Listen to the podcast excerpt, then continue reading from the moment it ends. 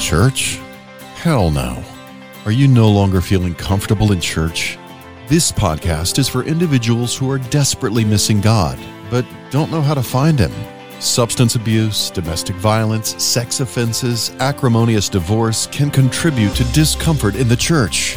For these individuals, church is just not an option anymore.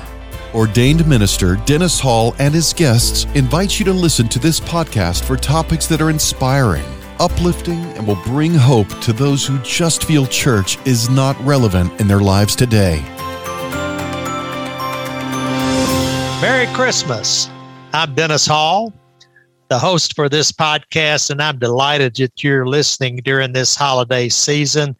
Uh, it's a special time of the year unbelievable things are going on across America and literally around the world to celebrate uh, Christmas. Because of a conversation I had with one of my family members this week, I wanted to focus a little bit on the Christmas tradition. And the first thing I thought about was my own childhood and Christmas trees. My mother, every year, had my father go and find a, a beautiful North Carolina uh, spruce tree. At the time, we lived in Louisville, Kentucky, and uh, they were always beautiful trees. We lived in a lower social middle income neighborhood, and but we had a high ceiling in the living room, and so we could accommodate a fairly large tree, and it was a wonderful time. Uh, my father was in charge of acquiring a tree, but my mother was the decorator. And I mean, she decorated that tree meticulously. Every ornament had its place, had to be hung carefully. Uh, the tinsel on the tree had to be placed individually uh, at special places on the limbs. And she involved uh, my brother and I, the two of us, uh, intensely in this whole process. And so the the decorating of the Christmas tree, having a Christmas tree, was a, a very special uh, time for us. You know, um, all across America, we see Christmas trees. Uh, most homes have Christmas trees in them. Church sanctuaries have Christmas trees in them. Uh, we have Christmas trees displayed in the malls and in business places. They're all around us. And so uh, the question really becomes what's all what's this all about? What's this all about? Uh, these Christmas trees and the decorations. You know, my mother and father would even drive my brother and I around the neighborhoods to see the houses decorated with lights, and sometimes we would sing Christmas carols. Yes, the Christmas tree tradition is significant in America and around the world. But it was not always that way in America literally from the founding of America up until probably the early 1800s, there were many in America who felt the Christmas tree was some kind of uh, pagan activity, and they they were opposed to decorating and lights and Christmas trees and those kinds of things. And so, you know, we asked the question from a Christian standpoint at Christmas time, where did these Christmas trees come from? And the answer is we began to see Christmas trees as early as the 1600s in Germany, where, where devout Christians would bring trees into their homes and, and decorate them to celebrate Chris, uh, Christmas. If we look back through history, we can find even the ancient Romans and the Egyptians and so forth. Uh, during their holidays, they would bring in evergreens, uh, sometimes thinking that they somehow blocked evil spirits. But by the 1600s, Christians were displaying Christmas trees in their homes. And it's a widely held belief that it was Martin Luther. Martin Luther, the 16th century Protestant reformer, who brought us the Christmas trees. The story goes that he was uh, walking toward his home one winter evening around Christmas time probably composing a sermon, and he was awestruck by the uh, the stars twinkling amongst the evergreens, and he somehow wanted to recapture that scene as a uh, tribute to the birth of Jesus. And he brought a tree into his uh, wire branches, candles, lighted candles. We would think that would be very uh, dangerous today to do that. And so the whole uh, the whole tradition of Christmas trees was born, and it rapidly spread across Europe, and uh, it would be brought to the United States by early settlers. Uh, the Christmas trees. You know, it's, it's a beautiful time of year, and, and some of our small little towns that erect these large Christmas trees in their town square are absolutely gorgeous this time of the year. But I think the important thing for us as believers, knowing what we're celebrating, is to remember how the Christmas tree was birthed. And it really was the birth of Jesus Christ that inspired uh, Martin Luther. You know, there's other things that uh, stick in my mind about my childhood. You know, uh, every child, I shouldn't say every child, but most children this time of year are anticipating the arrival of Santa Claus. A tremendous tradition here and around the world. And you say, well, what does this have to do with the birth of Jesus? What does this have to do with the coming of our Savior, Santa Claus? And I've had people say to me, isn't this kind of a, uh, something that takes away from the meaning of Christmas? And then we look and try to understand where does its tradition come from? Well, there was a bishop uh, in the fourth century whose name was Nicholas, Bishop Nicholas.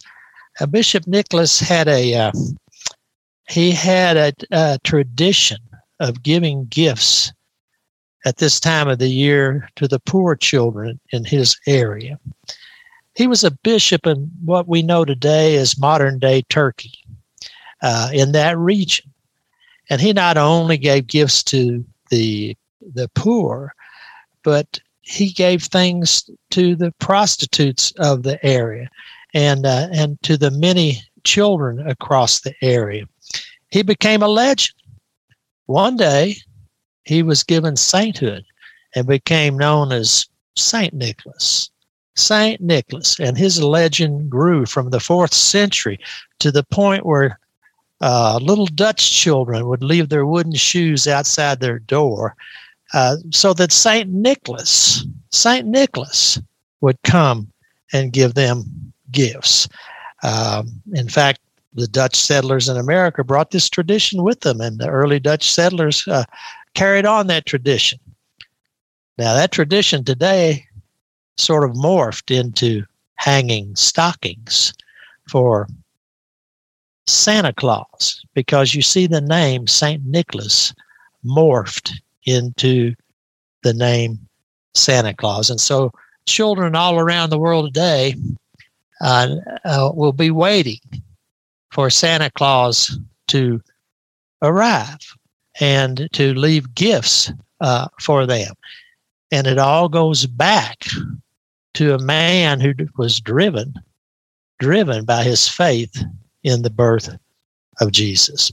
So you see, even Santa Claus is connected to what we are celebrating. It's very interesting to think about all of the things that are part of our childhood. Um, you know, I can remember uh, uh, literally dressing up like Santa Claus and going outside my home and uh, letting my children just get a quick glimpse of me uh, to believe that Santa Claus was here and it was time for them to be thinking about getting in their beds so that he could uh, leave their presents. You know, another thing that uh, that we see that's kind of interesting to think about at this time of year. You know, another one of our traditions, and sort of Santa Claus brought this with him. And sometimes I would do this with my children. I would go up and uh, try to make noises on the roof and jingle bells so that they would think that Santa and his reindeer had arrived.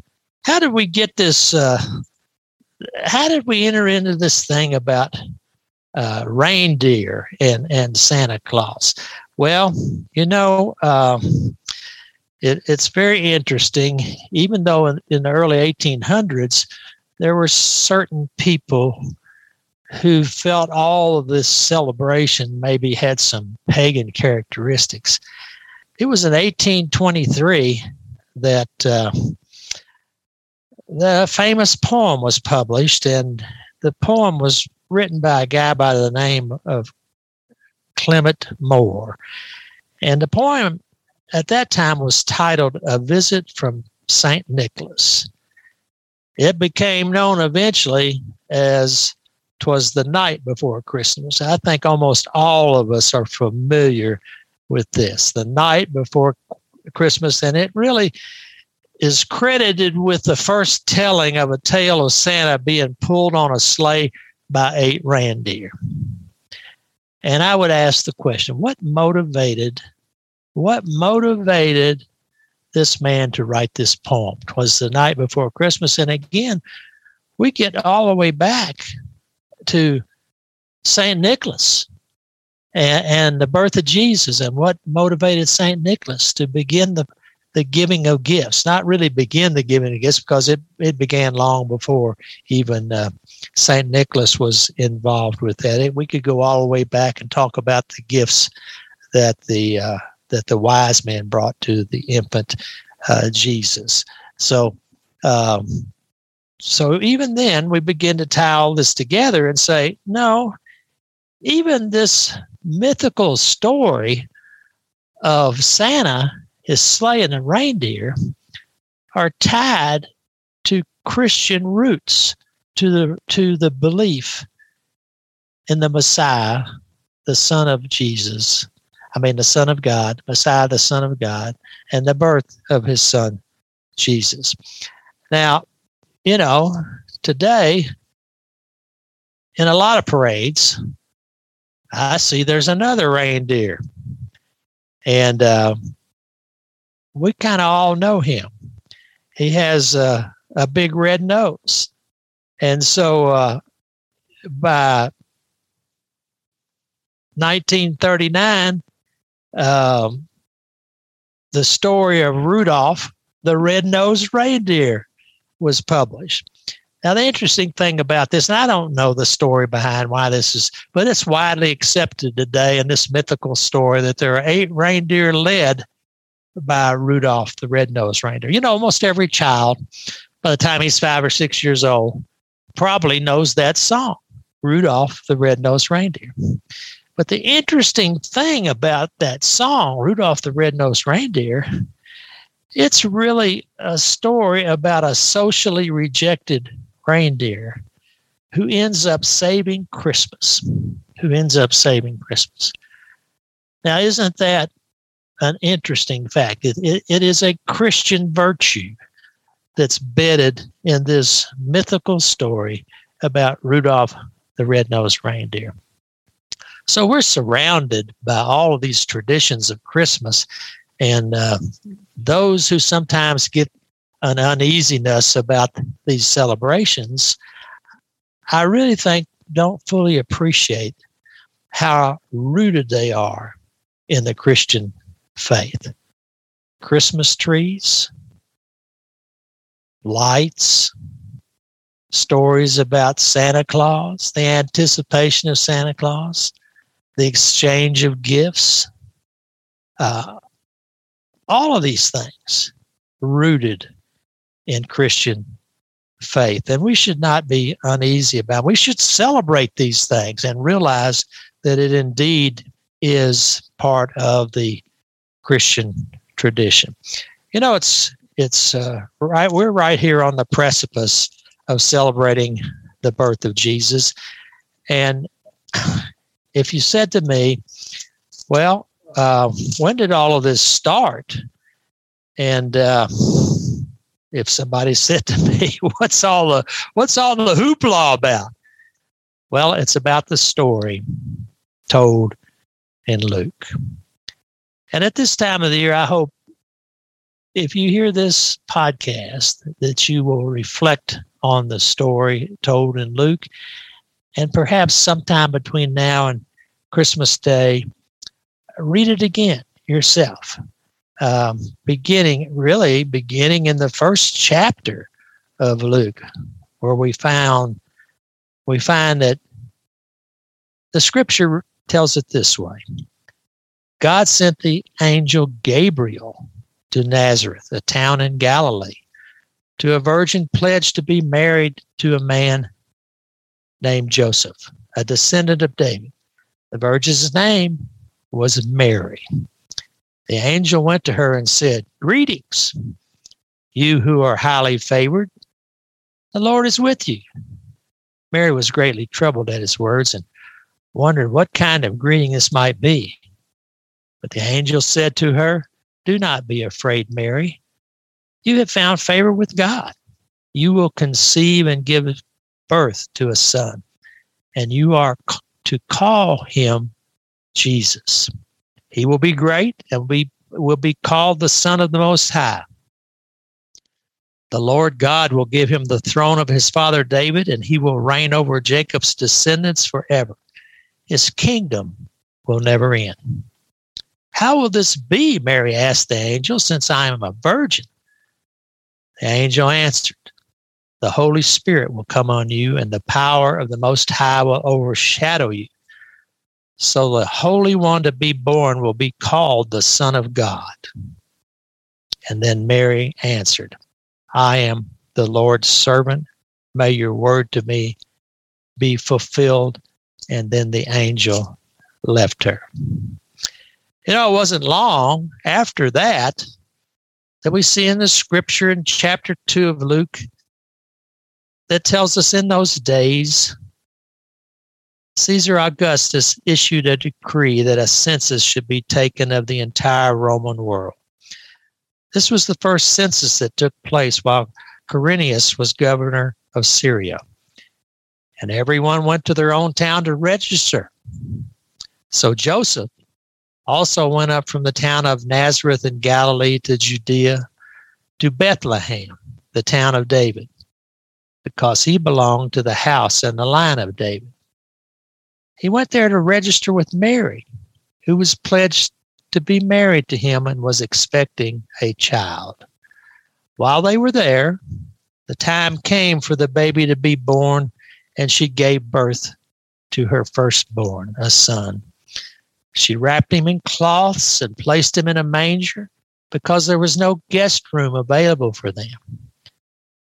And there were shepherds living out in the fields nearby, keeping watch over their flocks at night an angel of the Lord appeared to them, and the glory of the Lord shone around them, and they were terrified.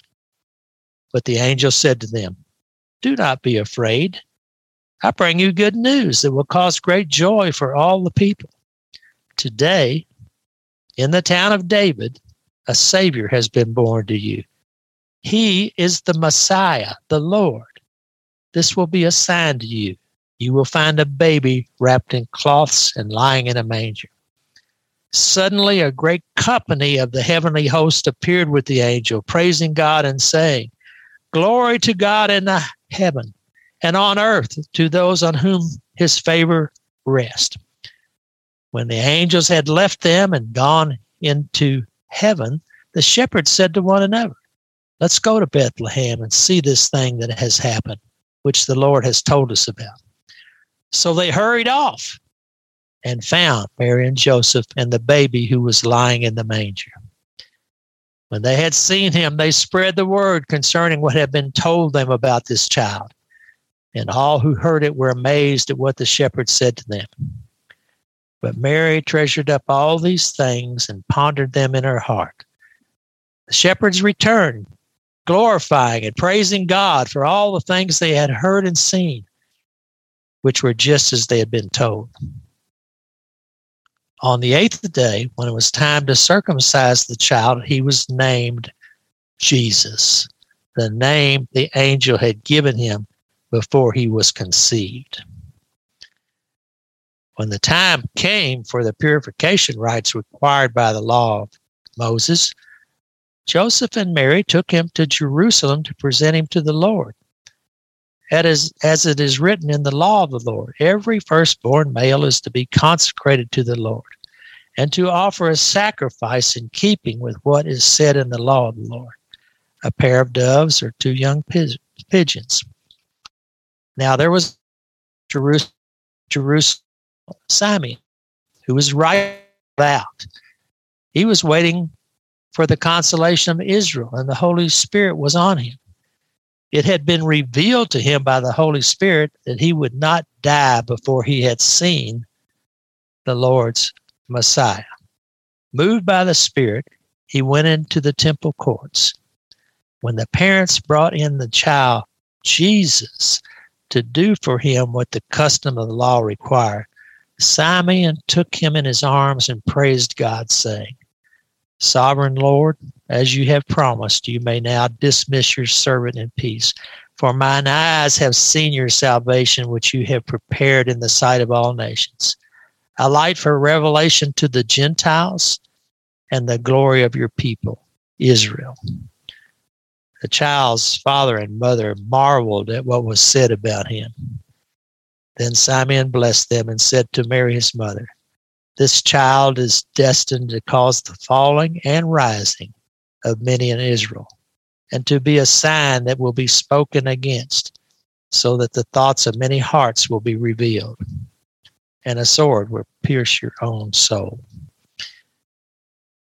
And listeners, this is the story of the birth of our Lord Jesus Christ a gift from God to mankind.